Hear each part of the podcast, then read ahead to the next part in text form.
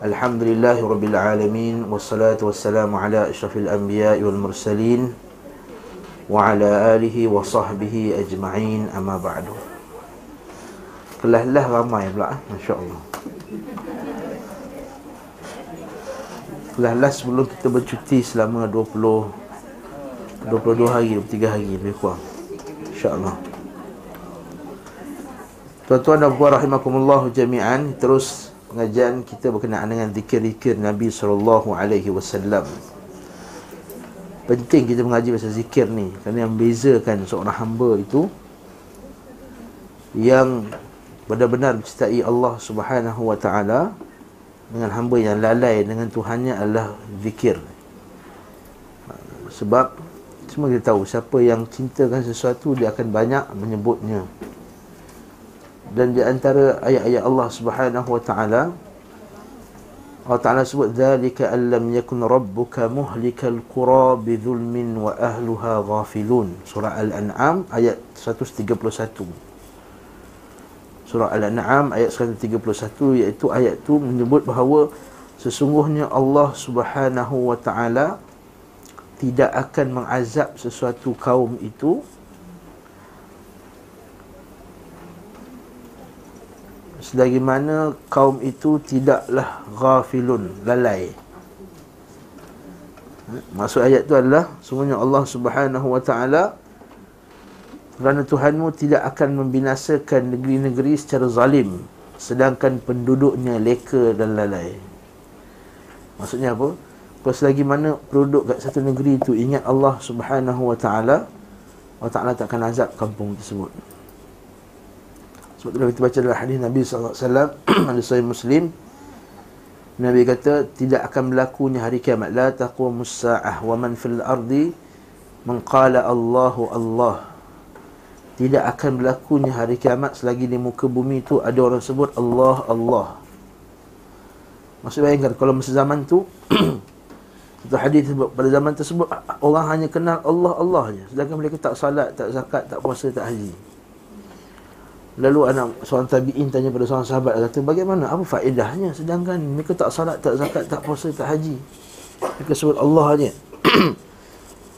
kata sahabat tersebut, saya lupa nama dia, dia kata kataan Allah tu akan menyelamatkan dia daripada azab Allah Taala. Masa zaman tu dia teruk sangat, jahil sangat sampai solat pun tak kenal, puasa pun tak kenal, zakat pun tak kenal. Yang kenal hanya perkataan Allah. Je. Namun perkataan Allah itu pun berjaya menyelamatkan mereka daripada azab Allah SWT. Apatah lagi kalau kita berzikir dengan zikir yang diajarkan oleh Nabi sallallahu alaihi wasallam dengan subhanallah alhamdulillah Allahu akbar dan banyak kelebihan-kelebihan zikir yang kita telah lihat dalam banyak hadis Nabi sallallahu alaihi wasallam. Allah Ta'ala sebut dalam Quran kan alladzina yadhkuruna Allah qiyaman wa qu'udan wa 'ala junubihim dia mengati Allah Ta'ala ketika berdiri, ketika duduk dan ketika baring. Allahumma ja'alni laka dhakkara, laka rahaba, ilaika mukhbita. Doa Nabi SAW, Ya Allah, jadikanlah kami ini termasuk orang yang dhakkara. Dhakkara maksudnya banyak mengingati kamu, Ya Allah. Itu kelebihan. Sebab itulah kita belajar pasal bab zikir, zikir Nabi SAW. Kalau kita baca buku Ibn Qayyim kata zikir ni banyak sangat faedah. Antaranya menghalau syaitan. Menghalau syaitan maksudnya menjauhkan tipu daya syaitan. Yang kedua adalah Dia zikir ini adalah Lub Lubuk Keimanan seorang itu. So orang yang betul-betul beriman kepada Allah Ta'ala Dia akan ingat Allah ketika dalam berseorangan Baik kalau dia seorang-seorang duduk dalam bilik dia, dia ingat Allah, dia sebut subhanallah, alhamdulillah, Allahu akbar, astaghfirullah. Itu tanda dia kemuncak keimanan dia. Maksudnya betul-betul dia beriman kepada Allah Taala keadaan tak ada siapa pun lihat dia. Tapi dia ingat Allah Taala. Sebab itulah hadis Nabi SAW antara tujuh golongan yang di bawah arash Allah Subhanahu Wa Taala adalah orang yang berseorangan mengingati Allah lalu menitis air mata dia. Dan bersorangan mengikuti Allah ni tak semestinya kena bersorangan dalam masjid ke tidak. Kadang-kadang dalam kereta. Kadang-kadang seorang-seorang kat rumah, anak-anak semua masuk universiti, saya masak tu. Dia ingat azab Allah Ta'ala meniti air mata dia. itu juga termasuk mengingati Allah Subhanahu Wa Taala. Okay? Kita bukannya kena buat satu majlis zikir perdana, bukan. Untuk mengingati Allah tak. Dan itu lebih besar dia punya ganjarannya sebab kata, apa kata Nabi sallallahu alaihi wasallam man dzakarani fi nafsihi dzakartuhu fi nafsi khairan minhu. Siapa yang ingat aku dalam dirinya berseorangan aku akan ingat dia dalam diriku kata Allah Taala khairan minhu lebih baik pada dia man dakarani fi mala'in siapa yang ingati aku di keramaian manusia di tengah-tengah ramai orang sebut tengah sembang dia ingat Allah Taala orang sebut tengah pompek pompek pompek dia astagfirullahalazim astagfirullahalazim kan? Man dakarani fi mala'in dakartuhu fi mala'in khairan minhu siapa ingat aku di dalam keramaian manusia maka aku akan ingat dia dalam keramaian manusia yang lebih dahsyat daripada lagi ramai daripada itu maksudnya pada hari hari kiamat. Fasal yang seterusnya petunjuk Nabi sallallahu alaihi wasallam tentang zikir ketika mengenakan pakaian dan yang seumpamanya. Betul tak? Kata penulis rahimahullahu taala biasanya apabila Nabi sallallahu alaihi wasallam mendapat pakaian yang baru beliau memberi nama dengan namanya maksudnya bukanlah maksudnya nama selendang dia. Fatimah ha, tudung Nilofa bukan macam tu. Bukan macam tu. Maksudnya adalah zaman tu macam kita kata seluar. Macam kita kadang-kadang ambil seluar jin Levi's macam tu contohnya. Ambil jubah Yaman. Ambil selendang cokit tu. Ha maksudnya contohnya lah. Contoh contoh eh sebab apa? Senang. tu tak? Senang kita nak ambil. Macam kita kat anak kita. Pakai baju baju Ultraman tu senang. Ha, itu juga anak kita kan. Tak nak saya kan. Ha, pakai jubah Mekah. Ah, ha, itu maksudnya kita panggil dengan gelarannya tu. Okay, kemudian beliau mengucapkan Allahumma lakal hamdu anta kasautani as'aluka khairahu wa khaira ma suni'alah wa a'udhu bika min syarrihi wa syarri ma suni'alah Alham Allahumma lakal hamdu ya Allah bagimu segala pujian. Anta kasautanihi. Engkau lah yang memakaikan pakaian ini kepadaku. Ini sama macam hadis Nabi SAW kan? Nabi kata apa? Ya ibadi wahai hambaku kamu semua ni sebenarnya berbogil sebenarnya. Melainkan siapa yang aku pakaikan pakaian. Maka mintalah fastaksuni aksiku. Maka mintalah pakaian kepadaku Pasti aku akan pakaikan kamu Sebab itulah antara benda yang Nabi benci sekali Adalah orang yang berbelagak dengan pakaian. Nabi kata Nabi marah orang yang Pakai libas syuhrah Pakaian kemasyuran Dan benda yang paling Nabi suka sekali adalah orang yang pakai pakaian Dia sengaja tak nak pakai Yalah nampak gemilang-gemilang sangat. Tawadhu'an lillah. Betul? Dalam hadis Nabi SAW Nabi sebut sesiapa meninggalkan pakaian yang yang gah-gah ni tawadhu'an lillah. Bukan sebab nak nak nak nak tunjuk orang yang dia ni tawadhu' bukan. Lillah. Albasahu Allah Allah Taala akan pakaikannya dengan pakaian kemuliaan di akhirat kelak. Bukanlah maksudnya hadis ini suruh pakai baju buruk. Bukan. Maksud dia tahu kalau pakai ni mengelip sangat 2 km boleh nampak kata. Hmm. Maksud tak? Makalib tu makalib. Ha, makalib lah, makalib. Jubah jubah Mekah kalau kita pergi kan ada jubah 500, ada jubah 100, ada jubah 50 rial. Jubah 300 rial tu kan penuh ni ni. Ha. ha. Awak nak pergi pasar keramat tu je kan. Tengok makalib. Ha, nampak tak? Bagus. Ha, glamour kan. Nampak kan so, Kalau back Harrods tu Dia nampak nak bagi Harrods kat depan tu. Dia tak nak tak nak tertutup Harrods tu. Tutup Harrods rugi lah. Beli back Harrods tutup pula Harrods tu. Bagi dah nampak. Bila bawa tu nampak depan Harrods kan. Okey. Siapa yang tinggalkan benda tu semua? Tawadhu'an lillah. So apa? Manusia ni Sebab tu kata sebagai ulama salaf Dia kata kalau dia keluar satu hari katakanlah jom sama-sama kita pergi minum ha, saya kata saya ajak Abang Rahman. Jom Abang Rahman pergi minum. Tengok saya punya pakaian lebih bos lebih sangat. Seperti Al-Hasan Al-Basri kata uh, dia, dia akan balik rumah dia balik Dia akan tukar supaya nampak pakaian yang lebih kurang. Sama. Supaya tak nampak lebih. Bila nak pakai yang bulan-bulan Masa nikah.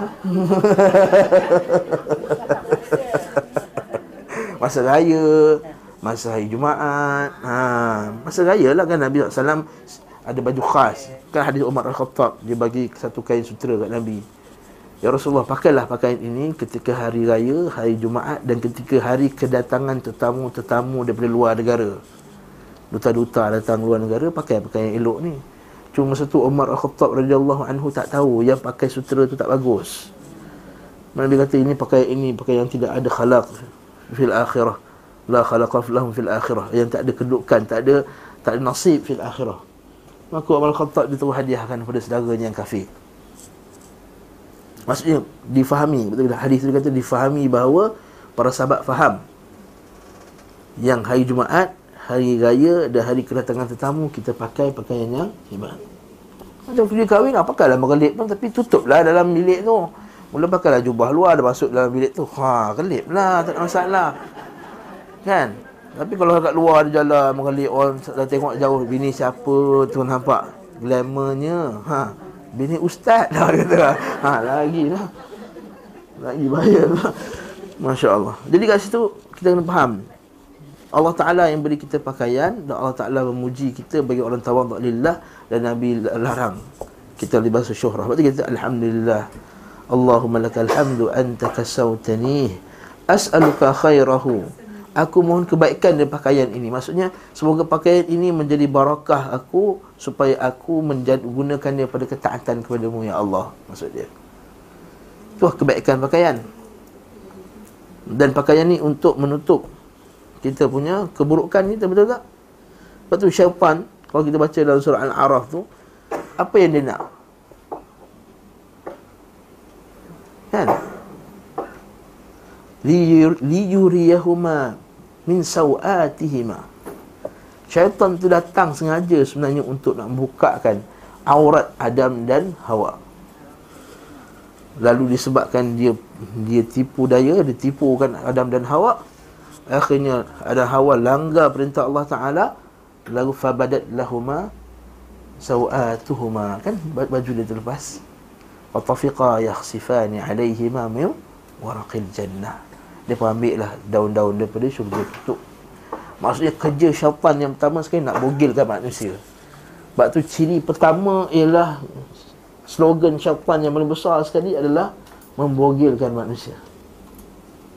Lepas kita tengok barat Dan dia punya geng-geng dia semua.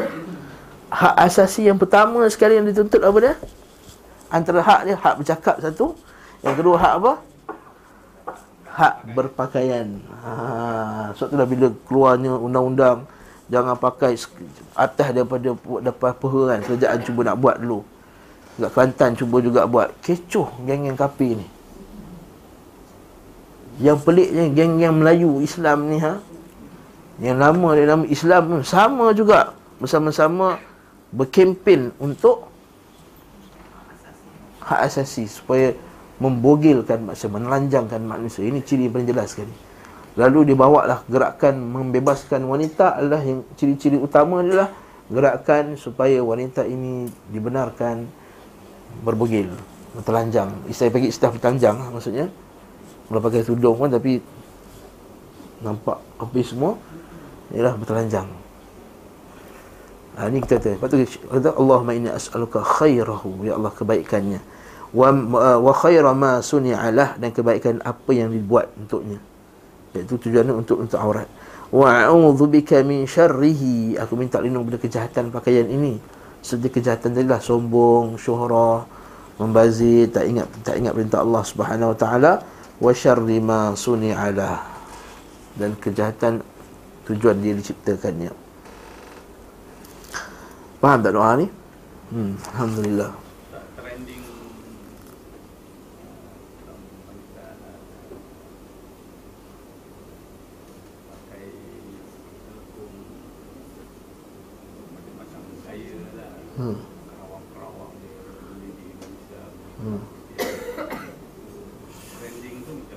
Tak usah lah. Nak kata nak pakai telekung Khadijah ke telekung Aisyah ke telekung Mak Minah ke asalkan dia bukan yang menyebabkan fitnah kepada wanita. Contoh fitnah adalah telekung yang nipis sangat contohnya. Ataupun telekung yang membentukkan body-bodinya. Nampak 36 24 30 36 hmm, contohnya ha. ha. Jadi lagi cantik lah kan lagi cantik tak ada masalah supaya dia rasa selesa nak beri ibadah nak semayang dengan selesa Cuma saya kata janganlah syuhrah, jangan syuhrah lah. Faham tak syuhrah? Jadi kan nampak macam gah lebih-lebih sangat. Kita nak sembahyang ni nak jumpa Allah Taala. Kan Allah SWT bila dekat pada Arafah kan kata aku suka bila hamba ku dalam keadaan yang sangat ha, ha ya maksudnya yang tawaduk. Ha, sebab tu kita antara adab berdoa ialah menunjukkan al-khudu' menunjukkan ketundukan kepada Allah Subhanahu Wa Taala dan inkisar. Inkisar rasa macam teruknya aku ni, aku ni lemahnya inkisar. Rasa diri ni macam tak ada guna lah. Ha. Tapi kalau dah rasa tengok Allah tudung sebelah ni, telekong dia ni, ha, bekal kan? hmm, tengok telekong. Ha, kan? Kalau intention dia, intention dia, selalunya kalau model cantik ni, dia tunjuk pada awak nanti untuk suka-suka Hmm.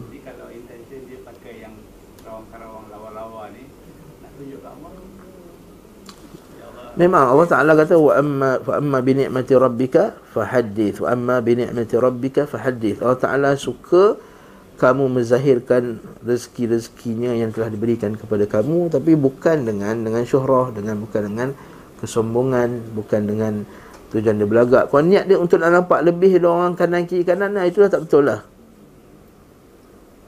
itu tak betul okay?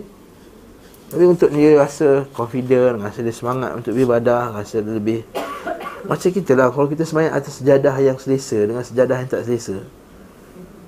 Lain kan? Ha, sujud tu lah sikit, kita punya dahi pun okey. Kan? Kalau tak selesa kan dahi rasa pedih-pedih pula kan? Ataupun kapet tu dah lama dah berbau macam setengah surau tu kan? Itu lu Allah dah bau kapet ni. Kita pun dah tak sedap tu tak? Tapi kalau, kalau elok kapetnya wangi tu tengok kat Mekah kan dia jaga benda-benda ni semua kan.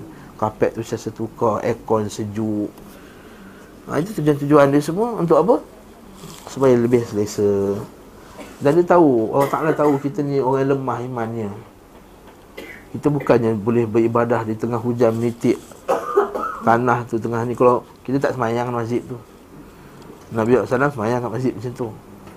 Sujud, ketika sujud, tanah tu basah dan melekat ha, dekat dahi Nabi SAW kalau kita ni dah tak nak pergi dalam masjid tu. Saya tak pergi. Saya pergi masjid wilayah lagi selesa. Nampak tak? Ha, aircon apa semua. Ya, Allah Ta'ala tahu kita ni lemah. Jadi sebab itulah Allah Ta'ala bagi benda-benda ni semua. Tak benda ni harus. Tidak dilarang. Lagi kalau kita nak pakai untuk selesa tak ada masalah. Ya? dengan syarat tidak melanggar syarat disebutkan bahawa beliau sallallahu alaihi wasallam bersabda barang siapa memakai pakaian dan mengucapkan Alhamdulillahilladzi kasani hadha wa razaqanihi min ghairi haulin minni wala quwwah. Segala puji bagi Allah yang memakaikan pakaian ini kepadaku dan memberikannya sebagai rezeki tanpa upaya dan kekuatan daripadaku. Ini doa yang bagus eh. Kemudian dalam kitab Jami' Tirmizi sebut daripada Umar bin Al-Khattab radhiyallahu anhu Aku mendengar Rasulullah SAW bersabda barang siapa memakai pakaian baru dan mengucapkan Alhamdulillahilladzi kasani uwari bihi awrati wa atajammalu bihi fi hayati. Ya, dengar ni, ini jawapan kepada Tuan Haji iaitu segala puji bagi Allah yang telah makaikan apa yang aku gunakan untuk menutup auratku dan memperindahkan hidupku. Ha. Allah Ta'ala kata, Ya, ya, Ya ayyuhan nas, qad anzalna ilaikum libasan yuwari sawatikum wa risha. Ya, betul ke saya baca ni?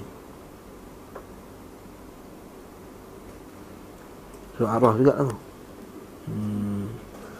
Ya ayuhan nas ya ya bani adam afwan ya bani adam qad anzalna alaikum libasan yuwari sawatikum wa risha wa libasut taqwa dhalika khair dhalika min ayati llahi la'allahum yadhakkarun surah al-a'raf ayat 26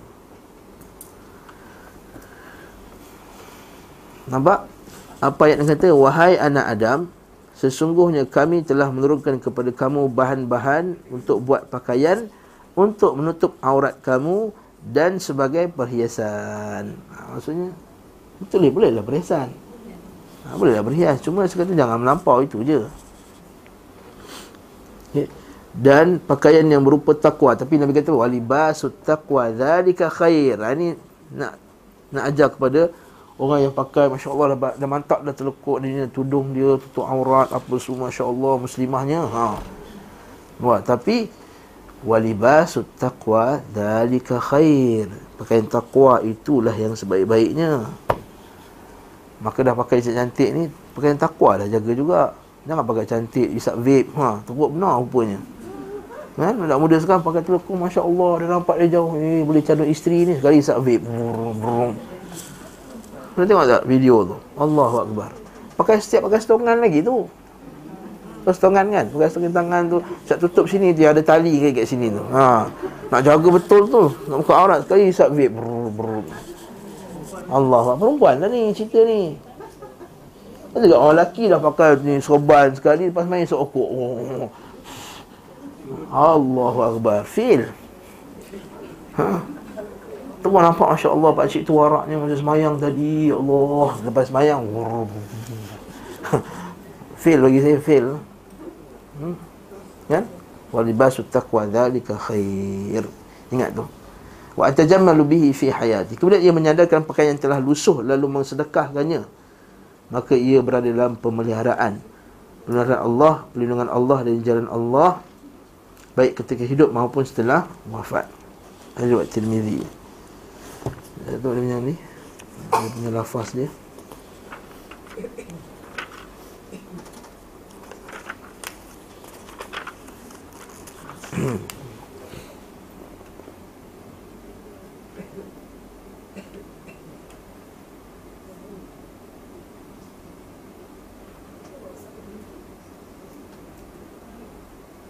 Hmm.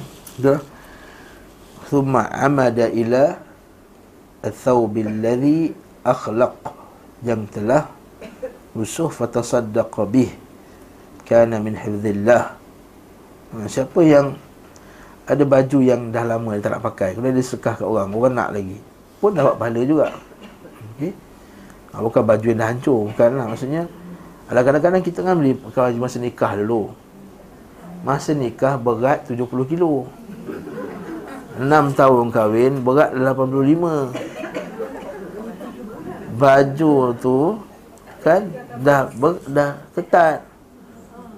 Lalu kita bagi kat orang baju lama tak? Baju lama tapi bukanlah maksudnya tak boleh sedekah kat orang. Okey? Bukanlah semesti nak sedekah kat orang kena punya baju baru tak. Tapi kalau baju tu elok lagi dah lama tak masalah. Yang kita tak kasih adalah baju lusuh tu. Bila nak bagi orang seriah bagi spenda dah dah lusuh berlubang tu apa? Ha, maaf lah kasar bunyinya tapi itu yang berlaku Ha, sebab tu lah akhirnya kawan-kawan kita kat UAE dulu tu, sahabat kita semua bila nak hantar bantuan ke Kelantan itu banjir, terpaksa kata kami tak menerima pakaian dah. Sedangkan orang sana berhajat pada pakaian. Tapi buat teruknya perangai sebagai manusia ni, bila pergi hantar pakaian teruk sangat. Betul kan kita jangan surah Baqarah tu kan, janganlah kamu bagi sedekah. Benda yang kalau kamu bagi, kamu pun entah kemidu fi, kamu pun tak tengok benda tersebut. Hmm, tu cerita lain. Jadi boleh tak ada masalah bagi pakaian lama kan? Kita beli kita masa duduk UK dulu bagi branded dulu kan. Dekat UK dulu. Kali sekarang tak pakai dah ustaz dah dah tua ni malu nak pakai baju macam ni kan. Jadi kita bagilah kat anak-anak muda. Ha?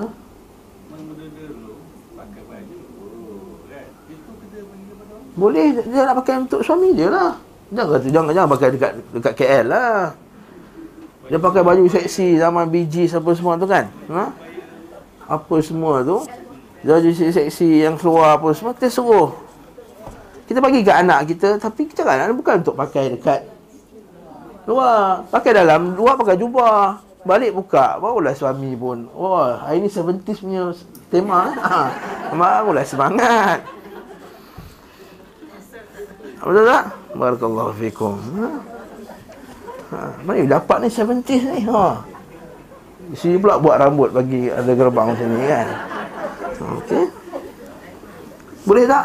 Boleh. Tak ada masalah tapi jangan jadi jangan silap faham. Adakah bila menghadiahkan pakaian seksi itu haram? Tak. Kita kena hadiah pakaian seksi untuk perempuan tu pakai ketika dalam rumah dia. Bagus. Tapi kalau menerima tu pakai untuk public, pakai oh, Ah, kalau kita tahu dia jenis yang macam tu, tak usahlah bagi. Kita bagi yang al khair lah. Kita pun Nabi kata apa? Bagi benda hadiah kepada orang yang baik. Al khair.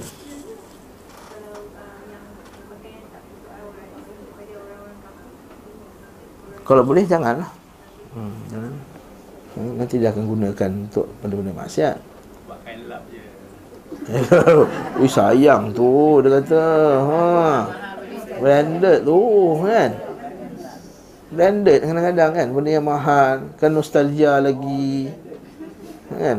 Masa zaman-zaman duduk kat US dulu, masa belajar dulu kan. Contoh, saya cakap ni benda yang realiti berlaku. Nah, keluarga saya juga macam tu kan. Okey. Telah sahih daripada Nabi SAW Beliau bersabda kepada Ummu Khalid Yang memberi pakaian baru Usang dan lusuhlah Kemudian usang dan lusuhlah sebanyak dua kali Maksudnya kata Baca nota kaki bawah 176 Bagus. Ini hadis Bukhari Dan juga uh, bawah tu dia kata Dari Ummu Khalid binti Khalid Dari bin Sa'id bin Al- Al-As bin Umayyah berkata Dia datang kepada Rasulullah SAW Pakaian yang padanya terdapat gamis hitam. Beliau bertanya siapa yang kalian anggap paling tepat untuk diberi gamis ini? Qamis lah, qamis, baju Orang itu pun diam Maka beliau SAW bersabda Datanglah kepadaku Ummu Khalid binti Khalid Kemudian datangkan kepada Nabi SAW Beliau memakaikan pakaian itu kepadanya Dengan ta- dengan tangan yang selalu mengucapkan Usang lusuhlah dua kali Usang lusuhlah, usang lusuhlah Orang biasa, orang Arab biasa menggunakan kalimat ini Maksudnya adalah mendoakan usia panjang ha, Jadi kena faham dulu maksud dia yakni semoga kehidupannya masih panjang hingga pakaian tersebut usang dan lusuh. Ha, itu maksud dia. Bukan maksudnya ha, cepatlah usang doa boleh tak baik pula. Ha? Maksudnya usang dan lusuh, usang dan lusuh macam mana? Istilah Arab dia? Hmm.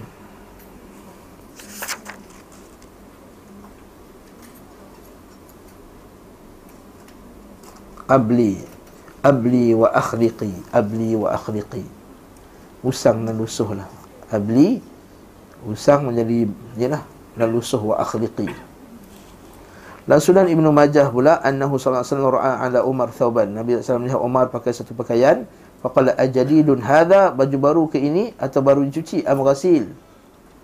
Qala bal ghasil. Faqala ilbas jadidan wa ish hamidan wa mut syahidan masyaallah.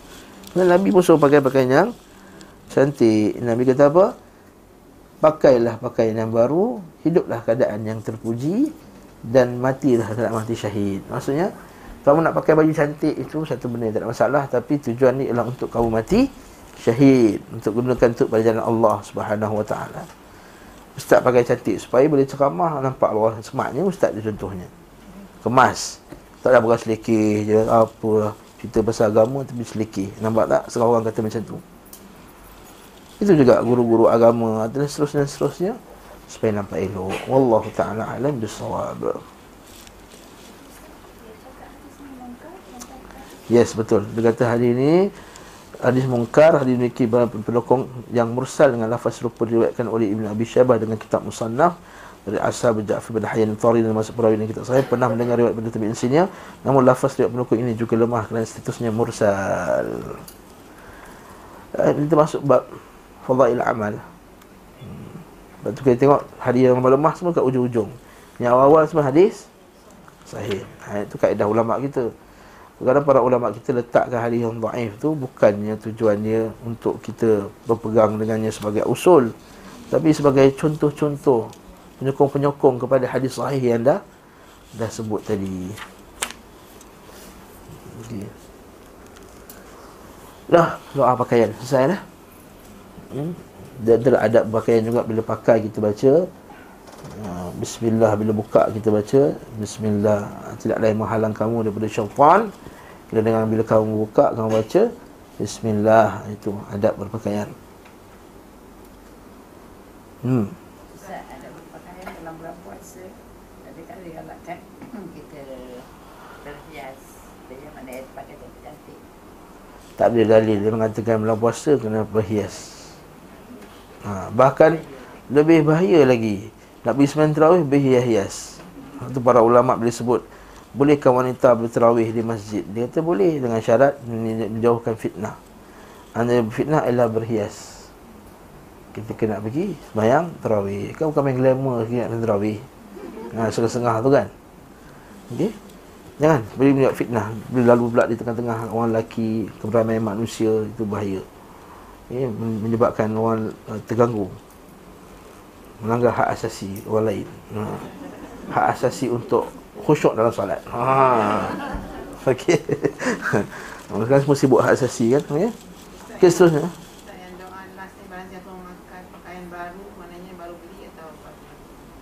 Tak ada masalah Boleh je baca. Boleh dia. Hmm, yes. Sama macam tadi lah, dia kata baru basuh ke? Kan?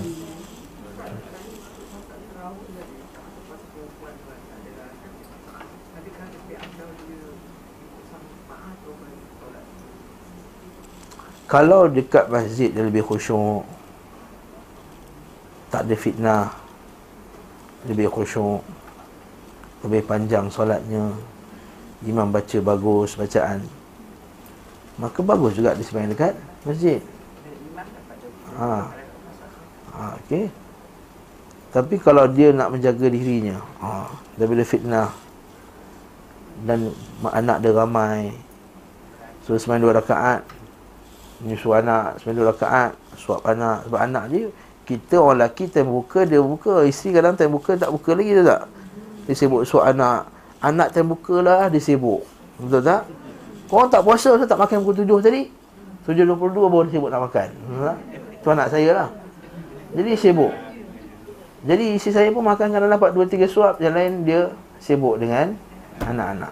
Jadi lepas tu dia nak makan lagi. Dia nak suap anak lagi. Ada pula time buka puasa tu makan sikit. Lepas tu tak makan. Nibuk lebih.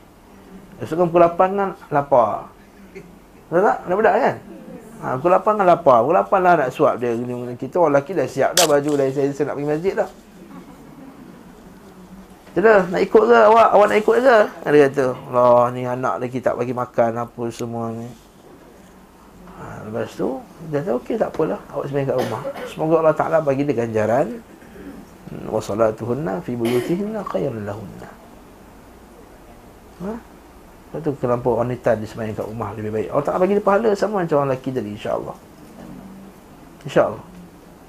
Kami pergi ke Surau Hmm? Berjemaah dekat rumah Kalau sebab nak jaga anak, nak jaga isteri, nak siapkan lagi bangun sahur besok. So anak pula ramai sebelah orang anak contohnya. Nak lapan orang anak. bukan kerana anak Ha? Ha. Anak besar-besar. Tapi nak sembahyang kat rumah kerana sebab nak menjaga ya, menjaga diri dia. Kalau keluar nanti fitnah apa semua kan. Pun bagus juga. Wassalatuhunna fi buyutihinna khairan lahun.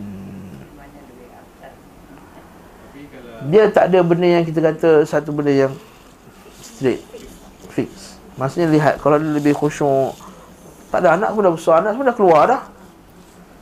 Awak pula tak ada siapa nak tengok dah lah, ha, kan?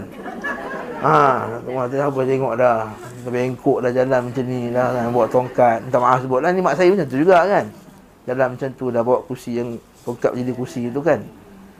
Nah, tapi bacaan dia khusyuk, ada tazkirah, ada lepas tu ada tadarus, lepas tu bagus tak? Bagus, khair. Tak ada masalah juga. silaturahim Ah, satu rahim lagi. Ah, macam-macam lah, macam-macam. Jadi kalau macam tu keadaannya bagus. Baik untuk dia. Jadi kalau kat rumah dia banyak urusan-urusan tadi tu, dengan fitnah apa semua, maka dia baik dekat. Sebab ada setengah orang, setengah wanita pula sibuk terawih sana sini sana sini. Anak dia maid jaga. Dia tak payah. Ha, dah lah kerja pagi sampai petang maid jaga. Balik pukul 6. Baru nak siap-siap semua Lepas tu Pergi masjid Buat terawih sampai pukul 10.30 11 Maid lagi. Jaga Jadi anak maid lah. Anak tu ada 4 jam 3 jam sebelum dia tidur Dengan mak dia. Dah ada 10 jam dengan maid Sebab tu boleh, boleh hafal lagu Sakitnya aku di sini tu. Bisa saya pernah jumpa? Ha. Tapi dia punya lagi Saya dah kerja bagus Tak Empat tu lah Ha. Bulan puasa ni setahun sekali Saya rugilah walaupun boleh jaga anak Saya nak dapat ibadah di masjid Terawih dan sebagainya Bawa anak dia sekali, meet, meet dia sekali. Kau nak sangat. Ha, ha okey. So, kita utamakan mana yang perlu diutamakan dulu ha. Okey. Kalau saya tak setuju dengan pendapat saya ni pulang lah. Tapi bagi saya dia terawih dengan anak-anak pun bagus juga. Hmm. Janganlah pula kalau isteri duduk rumah dia pasal TV tengok cerita Melayu sinetron janganlah. Oh pergilah bang, saya pun akan dekat rumah saja buka TV. Ha, ini tak jadi. ha, kan? Allah musta'an. Okey, Allah musta'an. Hmm. Sebab jaga anak tanggungjawab isteri, tanggungjawab ibu. Itu nombor satu, nombor satu. Bukan maksudnya isteri saja, tapi itu nombor satu lah. Jadi bagi saya, bagus lagi duduk rumah. Okey, bagus lagi duduk rumah. Dia dapat tak pahala terawih? Dapat dia pahala terawih. Nabi kata, Maqama Ramadan, iman dan wahtisab. Dia minta kata dekat masjid. Dan Nabi kata berjemaah kan. Sampai solat bersama dengan imam. Sehingga imam bersurai. Maka dapat pahala sepanjang malam. Kalau dia sembahyang jemaah kat rumah, boleh lah. Suami dia pula infakkan tenaganya. Awak dah sembahyang terawih ke belum? Belum. Anak dah tidur. Ha, jom kita terawih. Boleh tak? Tadi jaga anak tengah kecoh kurung kenang, kurung kenang, apa semua tumpah, kencing, muntah. Kan? Anak saya tu kan duduk atas badan tiba kencing atas badan, kurung basah. Oh semalam, cerita semalam. Oh, dia main-main gua-gua, isi saya gua anak saya tiba-tiba kencing atas baju dia. Allahu Akbar. Ha, tu saya tu pula geletik-geletik-geletik, kakak dia geletik, termuntah. Ha, nampak? Biasa lah budak umur macam tu kan. Lepas tu bila tidur semua tenang, pukul sebelah tu kita kata dah macam mana dah sembahyang terawih ke belum? Belum. Ha, nak sembahyang terawih? Okey, sembahyang terawih sama-sama. Boleh tak? Dapat tak balik jemaah tadi? InsyaAllah dapat balik jemaah dia. Isteri pun relax. Ya, okey lah bang, lepas ni pukul sebelah je kita terawih. Ha, tapi kalau dah lelaki dia murid sampai sejam, ha, tu payahlah tu. Kan? Isteri patut berperang-perang dekat rumah. Lelaki dia lepak murid yang tertarik, oh sembang kawan. Ha, jangan pula. Kesian isteri dia. Okey. Itu pendapat saya lah. Allah Alam. Ini bukan dalil khas. Ha, kita nak kata macam tu. Ha? Lebih afdal. Dah selesai eh, masalah ni? Dapat jawapan tak? Ke tak berhati? Tak berhati boleh lah. Okay? Sebab kita tak boleh nak bagi jawapan yang pasti. Sebab kalau jawab, bagi jawapan pasti, dalil kata main kat rumah lagi pasti, lagi bagus. Tetapi kat rumah, aku Allah ina atoina. Aku Allah ina atoina.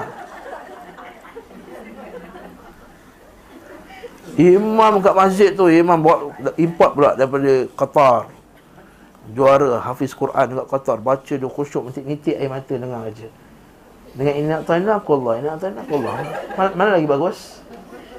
Ha, ini maksud saya. Sebab tu tak ada jawapan yang saya tak ada jawapan yang pasti. Di rumah lebih bagus. Tapi kita keadaan tadi ya faktor anak dah besar, lepas tu dah tak ada siapa lagi dah, terselamat daripada fitnah. Tu Nabi kata tak larang isteri kamu untuk pergi masjid. Ha, Nabi tak kata, eh tak payah pergilah semain kat rumah lagi bagus. Tak nak kata janganlah larang nak pergi-pergi tapi solat kat rumah bagus. Betul tak? Nak pula zaman sekarang fitnah. Seperti kata Aisyah radhiyallahu anha. Kan hadis tu semua tahu. Kalau lah Nabi nampaklah apa yang berlaku perempuan zaman sekarang ni buat, saya dah larang perempuan masjid. Dengan perhiasannya pakai suara track shoot terlekor angkat kan pegang sini. Kecil kecil kecil kecil track shoot. Betul tak? Betul tak? Masalah. Zaman Aisyah Aisyah dah cakap Nama Aisyah Tapi bukan track shoot tu Tapi Zaman Aisyah dah ada dah Wanita-wanita yang bercampur Lelaki perempuan Jalan kat sini tu Ramai-ramai tergelak Ramai datang geng-geng kan Ramai-ramai grup Ini fitnah tu Ah, itu kena faham betul-betul. Dia datang pula berhias dengan semua. Jadi bila ni sangat fitnah. Bercampur pula jumpa kawan-kawan dekat masjid. Eh, hey, you apa khabar? Eh, Macam mana buka puasa tadi? Ah, nampak tak? Oh, ini fitnah besar. Fitnah besar, fitnah azimah. Fitnatul Abid tak habis masjid macam tu. Okey? Yang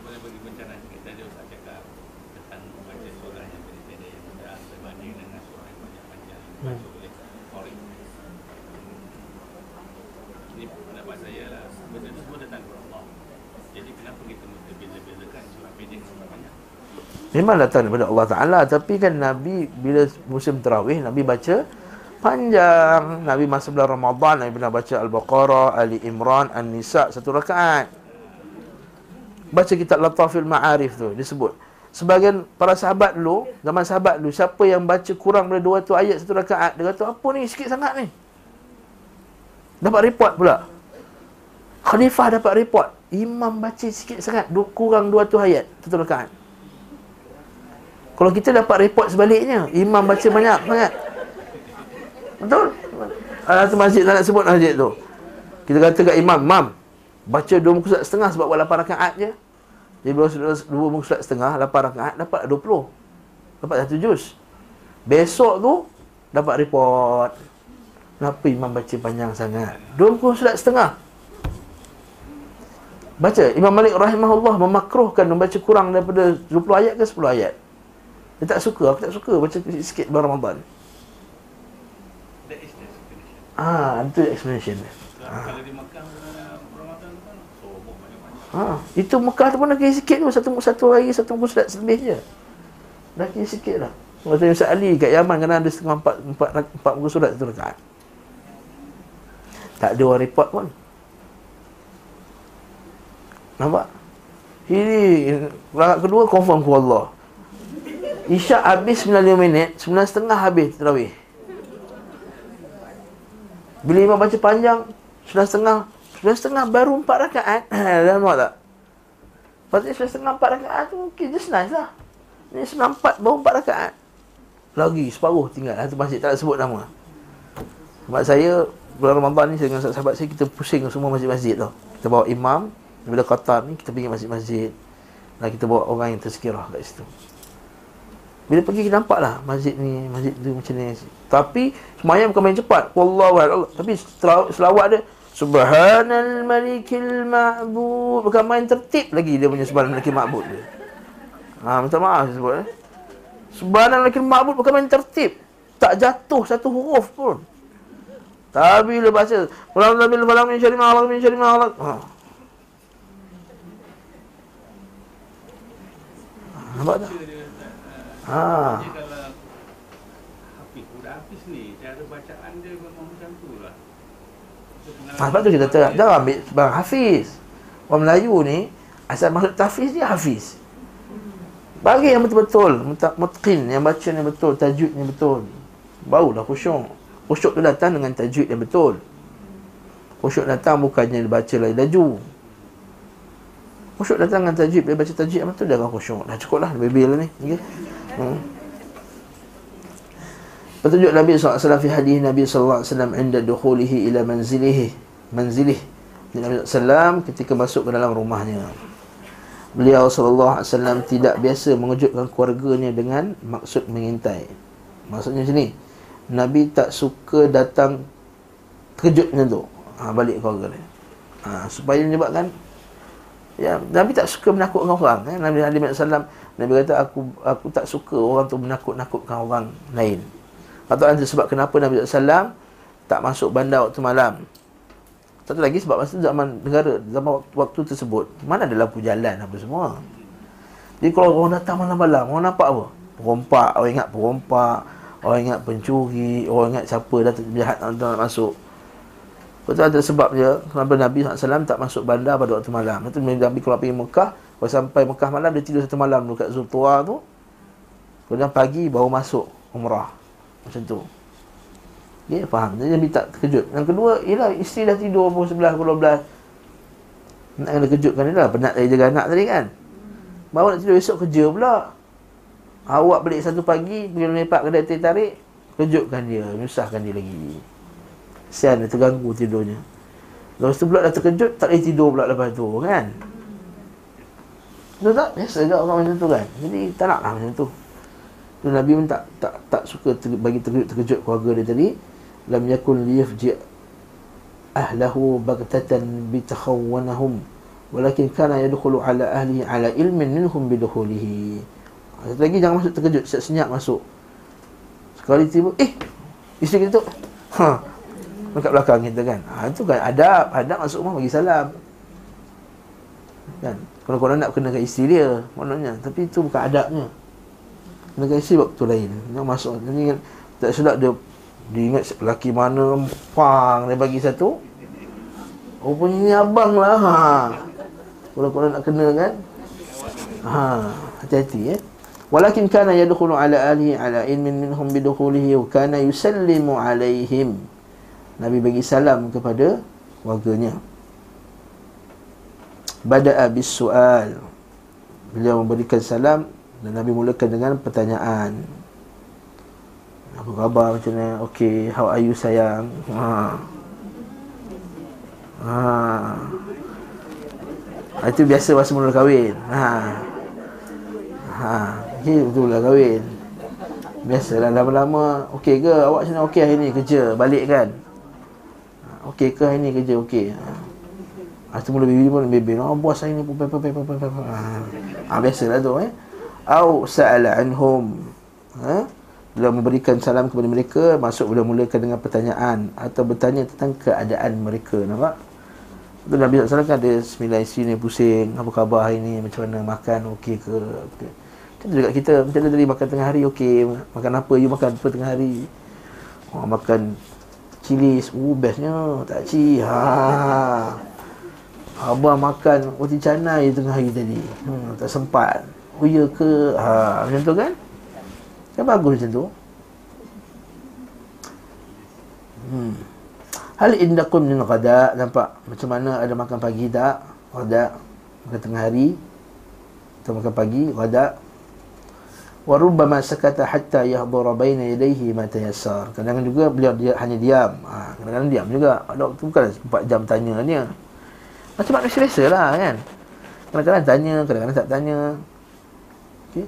Jangan kata you tak tanya I pun Selalu tanya ha, Dah pagi tadi I dengan you dah pagi dekat rumah dah nak tanya Apa khabar you hari ni Dah sama-sama pergi tadi Pergi shopping, pergi pasar apa semua Tak nak tanya lagi Logik lah kan Ikut logik ha, Kena tanya tu. Warubama sakata hatta yahdura baina yadaihi ma Hingga dapat apa yang didapat. Okey?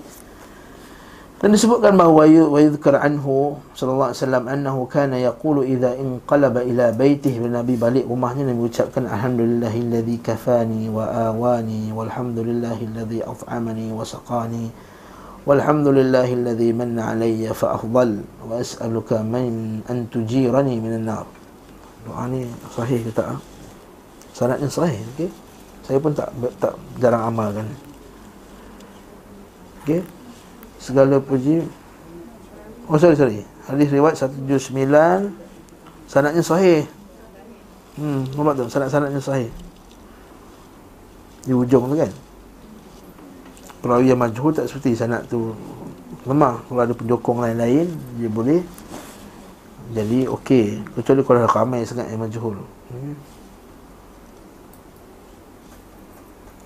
Dan sebutkan bahawa nampak ni alhamdulillah segala puji bagi Allah allazi kafani mencukupkan aku wa awani melindungi aku. Segala puji bagi Allah yang beri aku makan dan minum. Segala puji bagi Allah yang telah memberikan aku pelbagai pemberian. Fa afdala dan memberikan kelebihan kepadaku as'aluka an tujirani minan nar aku minta lindung padamu ya Allah akan menyelamatkan aku daripada neraka telah sahih daripada beliau sallallahu alaihi wasallam bahawa beliau sallallahu alaihi wasallam bersabda pada Anas, apabila engkau masuk menemui keluargamu hendaklah engkau memberi salam agar menjadi barakah ke atasmu dan atas keluarga Kita sebut dengan itu kan doa bagi salam, salam ini doa yang sangat besar sebenarnya. Sebab salam nama Allah Taala. Okey. Ada nama Allah Taala ialah salam. Bagi tak boleh kata assalamu ala Allah wa inna Allah huwa salam. Ha, tak boleh kamu tak boleh kamu kata salam ke atas Allah kerana Allah Taala tu yang bagi salam. Salam tu maksud kesejahteraan. Jadi kita kata assalamualaikum sejahtera ke atas kamu dunia akhiratnya. Sejahtera daripada segala penyakit, sejahtera daripada segala kekurangan, sejahtera daripada, daripada gundah gulana, kesedihan dan juga sejahtera daripada kesesatan, sejahtera daripada kejahilan, daripada kezaliman, daripada maksiat, daripada bid'ah, daripada kufur, daripada nifak. Ini besar salam tu. Assalamu Itu ahli syurga dia kata Salamun alaikum tibtum Kan malaikat ahli syurga Malaikat yang menjaga syurga tu Bila ahli syurga masuk Ucapan apa dia? Salamun alaikum tibtum Fadkhuluha khalidin Allah Ta'ala kata apa dalam surah Az-Zumar tu kan Masuklah syurga. Salamun alaikum. Salam ke atas kamu. Okay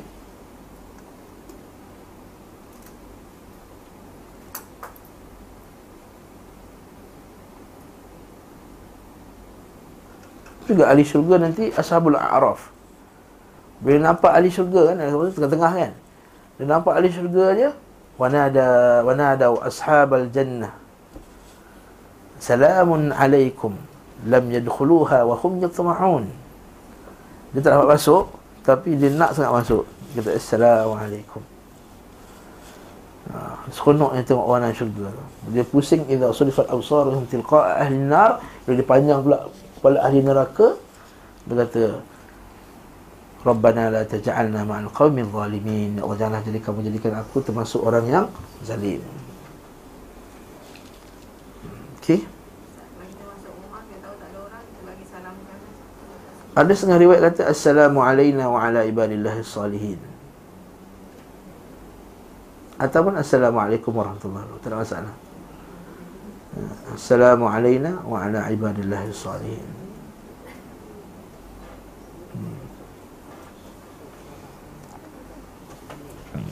Salam ke atas kita dan juga ke atas hamba-hamba yang salih Dalam kitab sunan disebutkan bahawa Nabi sallallahu alaihi wasallam bersabda apabila seorang masuk ke dalam rumahnya hendaklah mengucapkan Allahumma inni as'aluka khairal maulaj wa khairal makhraj bismillah walajna wa 'ala Allah rabbina tawakkalna. Bismillah walajna bismillah kharajna. Setengah riwayat kata ada bismillah walajna bismillah kharajna wa 'ala rabbina tawakkalna. Tapi dalam doa ni riwayat ni tak ada bismillah kharajna.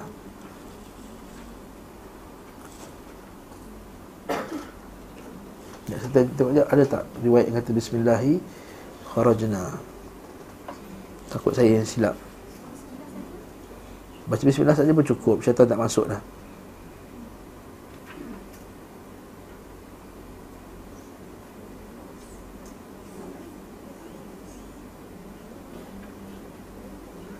Ha betul. Ada riwayat bismillahi walajna wa bismillahi kharajna. Ha, ini dalam kitab Al-Adab Syar'iyyah oleh Ibn Muflih daripada Abu Malik Al-Ash'ari dan ini sahih. Juga dalam al apa ni dalam kitab takhrij ahad ha, ni mishkatul masabih. Bismillah walajna bismillah kharajna. Ada sebut hmm jadi bolehlah baca bismillah walajna bismillah kharajna tambah lagi ha, dengan nama Allah Ya Allah ya Tuhanku aku mohon kepada kamu sebaik-baik tempat masuk dan sebaik-baik tempat keluar Ya Allah dengan namamu kami masuk dan dengan namamu kami keluar. Wa ala rabbina tawakkalna dan atas Tuhan kami lah kami bertawakal. Thumma liyusallim ala ahlihi. Kemudian dia bagi salam kepada keluarga dia. Hmm. Okey.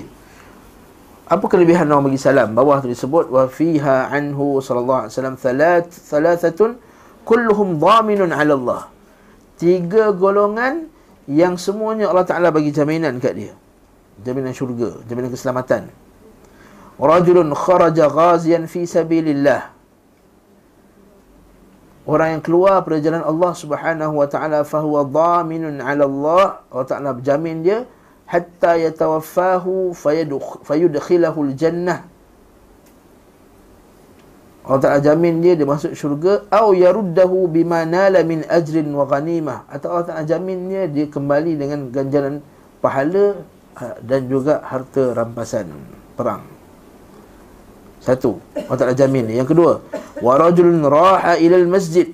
Orang yang pergi ke masjid. Ha, ini kelebihan dia dhaminun ala Allah hatta yatawaffahu fayudkhilahu al-jannah aw yaruddahu bima nala min ajrin wa ghanimah. Jadi juga orang pergi masjid dia Allah Taala jamin dia masuk syurga ataupun kalau dia tak mati lagi maka Allah Taala bagi dia pahala dan juga harta juga. Harta rampasan, bukan harta rampasan perang lah. Harta-harta macam-macam Allah Taala bagi. Wa rajulun dakhala baitahu bisalam. Ha, orang masuk rumahnya dengan bagi salam fahuwa dhaminun 'ala Allah. Maka dia dapat jaminan Allah Subhanahu wa taala. Bagi salam dengan salam yang betul assalamualaikum. Ajar anak bagi salam dengan cara yang betul dengan assalamualaikum. Assalamualaikum. Hmm. Assalamualaikum. Ha. Ha, Assalamualaikum. Assalamualaikum. Assalamualaikum. Ha. Kan? Assalamualaikum. Assalamualaikum. Ha. Mari betul. Assalamualaikum. Ha. Assalamualaikum. Sebab orang Arab pun pilih kita. Kadang sahabat kita orang Arab kan. Isa bin Salah lah. Assalamualaikum dia kata. Dia kata kadang-kadang student jumpa dia bagi salam macam tu. Hmm? Tak tahu siapa. Hmm, yeah. Assalamualaikum. Ha. وصح عنه صلى الله عليه وسلم إذا دخل الرجل بيته فذكر الله عند دخوله وعند طعامه. Bila seorang lelaki masuk ke rumahnya lalu mengingati Allah. Dan mengingati Allah ketika makan. Qala syaitan Berkata syaitan La mabita lakum wala asya' Tak ada tempat tidur malam ni Dan tidak ada makan malam. Wa idza dakhala falam yadhkurillaha 'inda dukhulihi.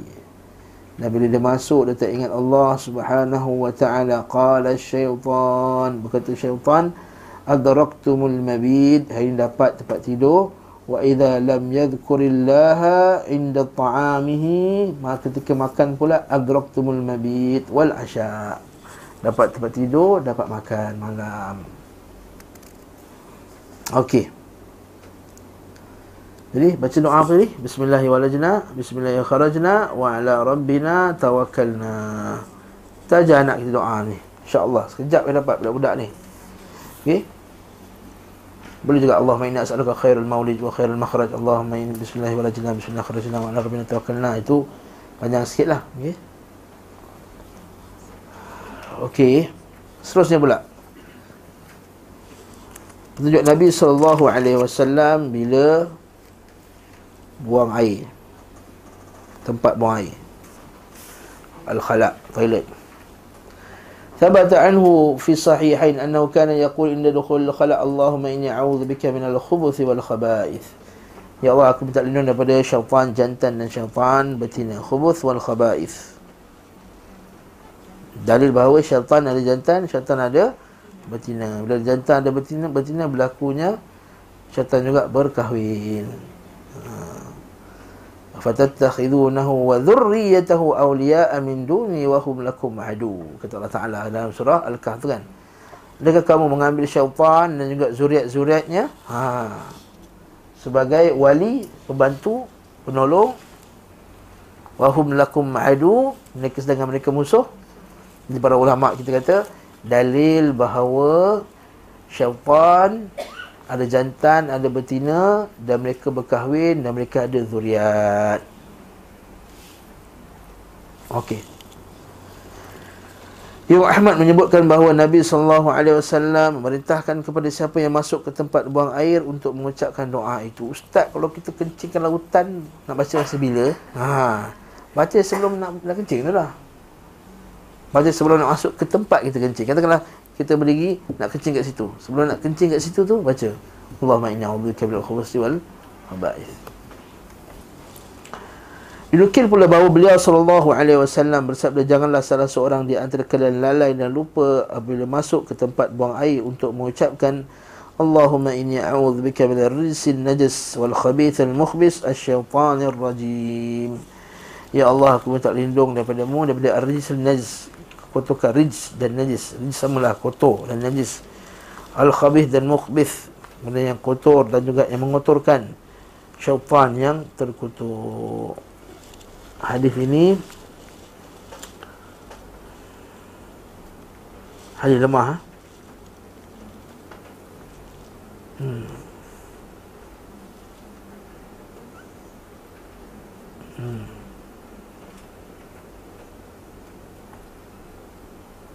Hadis lemah. Okey. Hadis yang lemah. Disebutkan pula Nabi SAW bersabda, "Satru ma bainal jin wa awrati bani Adam idza dakhala ahadukumul kanifa an yaqula bismillah." Pembatas antara jin dan aurat manusia apabila salah seorang dari kalian masuk ke tempat buang air kakus. Apa ni kakus tu? Okay? Toilet lah. Eh? Allah ucapan bismillah. Jadi bila kita baca bismillah dah ada peninding syaitan tak nampak jin tak nampak apa semua tak nampak kita dah Diriwayatkan bahawa laki-laki memberi salam kepada Nabi SAW ketika Nabi sedang kencing namun beliau tidak menjawab salam tersebut. Jadi ulama keluarkan banyak pendapat itu makruh. Bercakap Lepas Nabi tak jawab salam Yang kedua Toilet bukan tempat bagi Salam Okey yang kedua, seterusnya Nabi SAW mengkabarkan bahawa Allah SWT murka kepada mereka yang berbicara ketika buang air besar. Ha, ni sebelah-sebelah kan member masuk-masuk sebelah-sebelah. Budak asrama biasa saya buat macam ni. Kan, dia masuk sebelah saya bang. Oi, ha, sebelah tu. Beliau bersabda tidaklah dua orang yang keluar menuju tempat buang air sambil menyingkap aurat keduanya lalu bercerita melainkan semuanya Allah Taala murka apa yang dilakukan itu jangan buat macam ni ini adab Oh, telefon bunyi kan? Jawab. Oh. Buat apa tu? Adalah kita. Nurul Hulam yaruddahu alaih. Ah,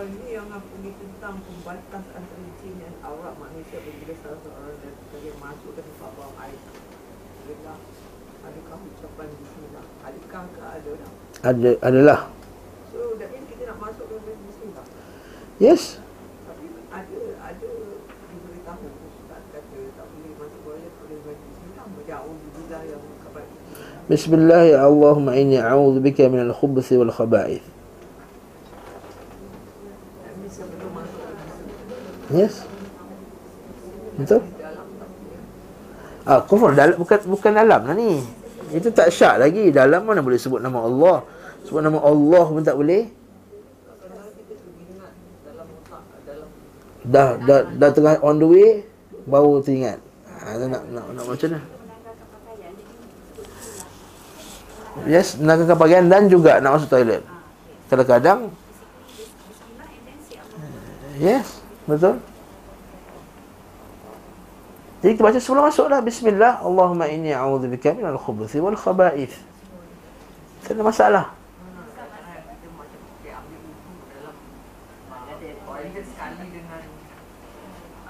Oh, isu toilet sekali tempat wuduk. Apa kalau kita tahu tempat kita buang air besar Ada toilet bowl apa semua Tak payahlah. Baca Bismillah kat situ Kalau nanti tak boleh Ustaz.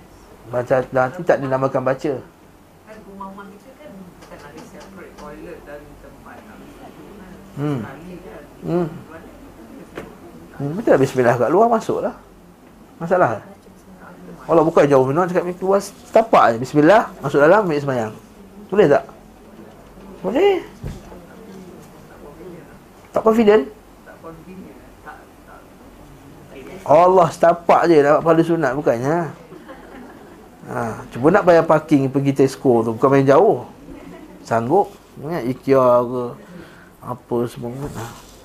Ataupun tertinggal, ai tertinggal barang kat sana tu ha. Jalan. Kan? Dekat rak L13, mencari L13. Hmm. Ni dapat sunnah ni. Sunnah. Bismillah keluar. Saya buat macam tu je kalau saya keluar. Bismillah masuk balik terus ambil semayang. Semoga dapatlah pahala bismillah. Ni. Kalau toilet yang toilet yang memang kita toilet Lepas tu kalau orang tua datang atau apa dah zaman sekarang ni Toilet semua kan Nenek kita semua marah buat toilet macam ni Nak buat macam mana? Ya, rumah dah macam tu Okay Nak buat macam mana? Nak convenient macam mana lagi? Takkan saya kata boleh baca bismillah sebab kita kan kita rumah mana rumah sekarang semua toilet sekali kan Yes So, kita baca bismillah kat luar kadang kita ingat kat luar tu kita nak pergi wudu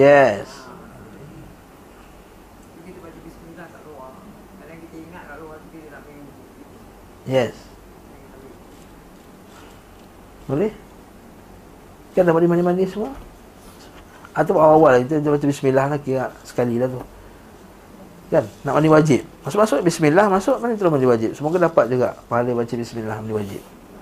Tapi jangan sebut bismillah dalam toilet itu je. Tak layak untuk menyebut nama Allah Subhanahu taala dalam toilet. Betul Nabi tak jawab salam. Hatta jawab salam pun Nabi tak nak. Salam tu mengandungi doa dan seumpama dengan. Okey, mana?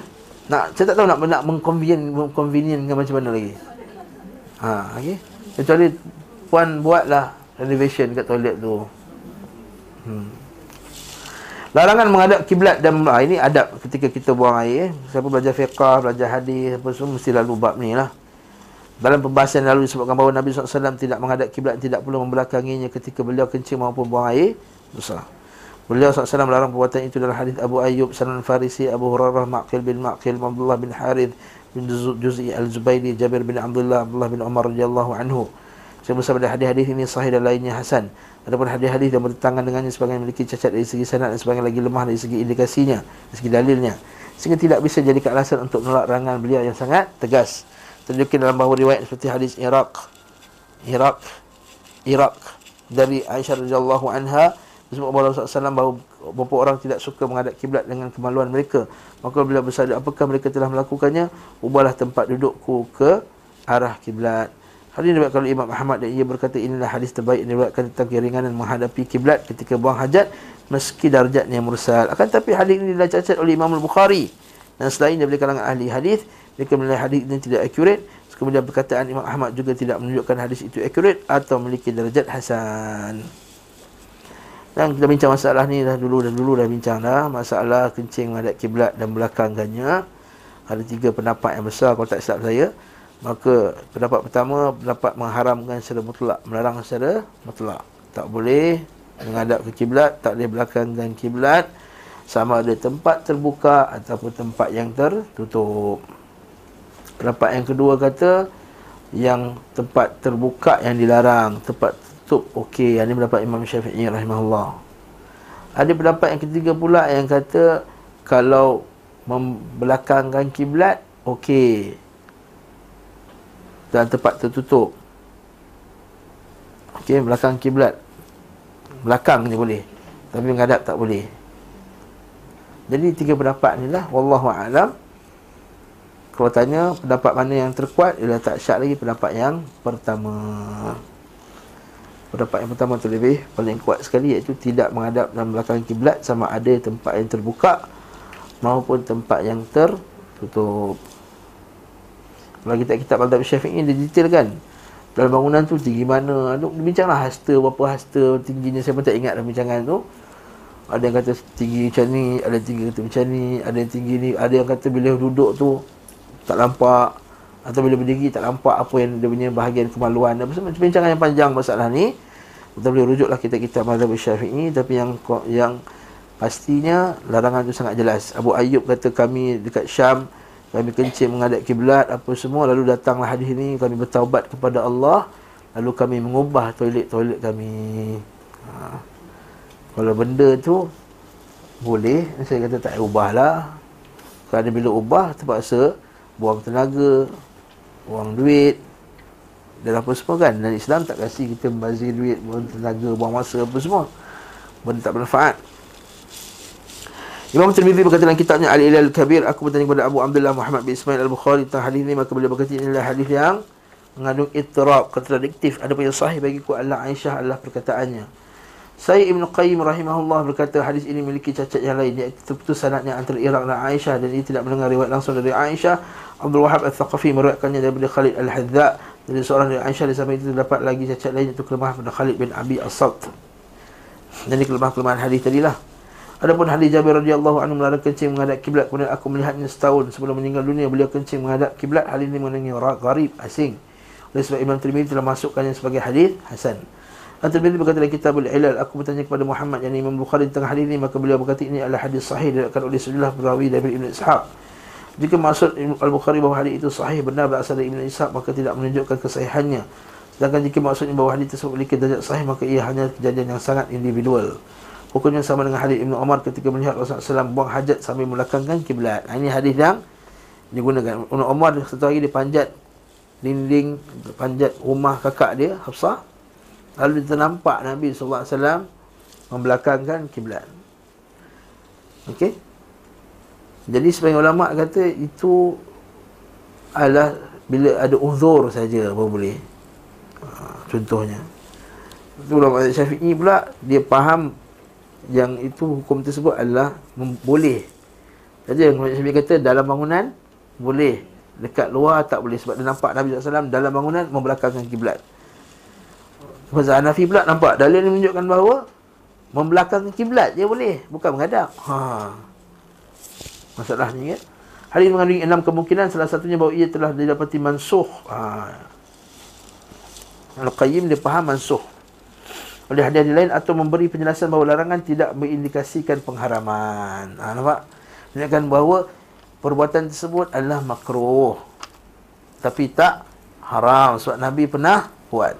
Kalau Nabi cakap Kalau Nabi buat something Untuk menunjukkan Kalau Ya benda itu dalam keadaan terpaksa ataupun menunjukkan keharusan. Macam Nabi larang minum lagi tapi Nabi pernah minum lagi jadi menunjukkan bahawa larangan itu bukan larangan wajib ialah larangan makruh Sebenarnya tidak ada jalan untuk menetapkan salah satu di antara kedua kemungkinan tadi meski hadis Jabir tidak mengandungi kemungkinan kedua oleh itu tidak ada alasan meninggalkan hadis-hadis larangan yang sahih lagi tegas dan sangat banyak dengan adanya kemungkinan-kemungkinan tersebut Kata Ibn Umar hanya saja beliau melarang perbuatan itu di tempat terbuka adalah pemahaman dari beliau. Hmm.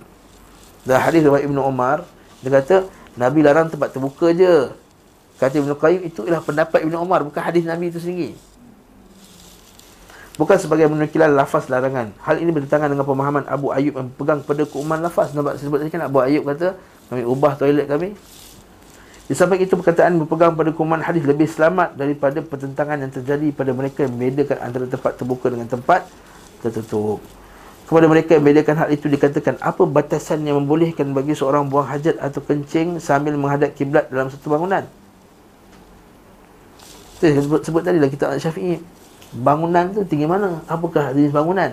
Tutup habis ke? Separuh ke? Setengah ke? Macam setengah-setengah toilet dekat negeri China Separuh je Kan Dia nampak orang tu muka dia Orang tengah beratuk tu nampak muka dia Tengah hmm, Kan Sama Nabi China tahu tu Nampak muka orang tu Macam mana tu Tak khusyuk Tak boleh keluar sih kalau macam tu Orang tengok kan Sekolah tak pula berjam Tu terbunyi Terbunyi kan Peret-peret habis semua Astagfirullah Tepuk betul lah Jadi apa batas bangunan tu? Ha, sebab tu kata Ibn Qayyim ni Ibn Qayyim ni hujah lah. Bukan saya kata ejek Mazhab Syafi'i tak bukan. Ni Ibn Qayyim dia kata apa batasnya sungguh mereka tidak dapat menetapkan batasan yang jelas. Kalau mereka menjadikan bangunan secara mutlak membolehkan seorang menghadap kiblat maka konsekuensinya mereka membolehkan pula di tempat terbuka yang dibatasi oleh gunung. Ha kata. Kalau kata bangunan secara mutlak maka kalau ada gunung boleh ya. Batu Halam ni kalau pokok. Ha, Kenapa bangunan boleh Secara mutlak ada batu tutup Tapi kalau pokok Boleh ngadap kiblat. Ha itu Itu argument yang Ibn Qayyim Cuba bawakan. Adapun arah kiblat Tidak ada sesuatu yang dapat menghalangi Antara orang yang kencing dengan arah kiblat tersebut Sebab kita ni dalam bangunan Pun kita boleh ngadap kiblat Luar bangunan pun kita ngadap kiblat Betul tak? Saudara larangan ini berkaitan dengan penghormatan arah kiblat. Bukan berkaitan dengan menghadap ke Kaabah itu sendiri. Maka renungkanlah, kata Ibn Qayyim. Jadi kalau tanya saya, saya pun ambil pendapat Ibn Qayyim, iaitu sama ada luar atau dalam. Untuk tidak menghadap kiblat. Allah Ustaz toilet dah macam ni. Eh, sengit lah. Kan tak boleh. Betul tak? Kalau toilet tu macam ni, kencing lah macam ni. Yang pasti masuk dalam. Itu yang penting. Betul tak? Berak pun kau tak boleh sengitkan badan sikit Boleh Kita buat dia Budak-budak kita senang kan Kita buat dia kan dia buat kita hmm? Ah, rumah bangunan tu ya kata Ibn Qayyim tu apa apa kamu punya syarat bangunan tu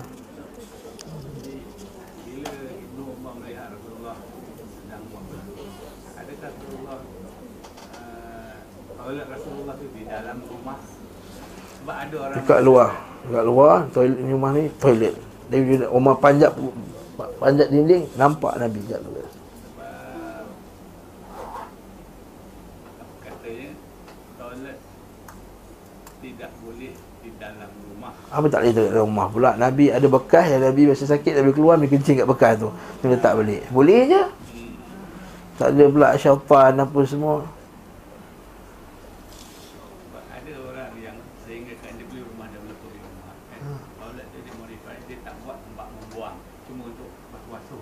Ha, Suka hati dia hmm. Mungkin dia suka macam tu Tak suka kan Bila buka pintu pekong masuk kan, Rumah dia apa semua kan Dalam Lem- maksud dia, pema- pemahaman dia tidak boleh ada tempat membuang di dalam toilet tu lah. hmm, Tak tak betul Tak sahih Wallahu alam. Saya tak tahu dalil mengatakan tak boleh buat toilet dalam rumah. Kalau tanya ustaz-ustaz lain, tanya Ustaz Ali kejap lagi. Ha? Ada tak dalil? Buat toilet rumah Ustaz Ali pun dalam rumah dia juga. Ha. Kejap lagi tanya dia sebelah setengah nanti ya. Wallahu alam bissawab. Cukup lah no? Jadi insyaAllah uh, Sabtu ni kita ada kuliah khas Istiqamah oleh Syekh Yunus Katrada pukul 11.30 pagi dan juga jangan lupa Yayasan Taklim akan tutup 27 Jun. Kelas terakhir ialah kelas Ahad ni dan kita cuti sampai 18 Julai. Jadi lebih kurang 21 hari. 10 hari Ramadan terakhir, 11 hari raya. Ha, jadi kita kat situ dan saya mengucapkan selamat raya lah. Dan selamat menyambut 10 malam terakhir dan masih orang Melayu nak minta maaf kan Minta maaf lah kalau ada segala kesilapan Daripada pihak Yayasan Taklim Dan selamat kembali ke Yayasan Taklim ha? ha, Itu yang penting ha, selamat, selamat kembali ke Yayasan Taklim okay? Allah Biasanya lepas tu dia nak kembali tu Dia tak selamat sangat Dia nak slow ya. Kadang-kadang lepas gaya haji pun jumpa Eh Mumbai dah lama tak nampak ha. Wallahu alam bissawab. Ah, Lepas hari haji baru jumpa eh? Subhanakallahumma bihamdik Asyadu an la ilaha illa anta Astaghfiruka wa atubu ilaik Sallallahu ala Muhammad wa ala alihi wa sahbihi warahmatullahi wabarakatuh Assalamualaikum warahmatullahi wabarakatuh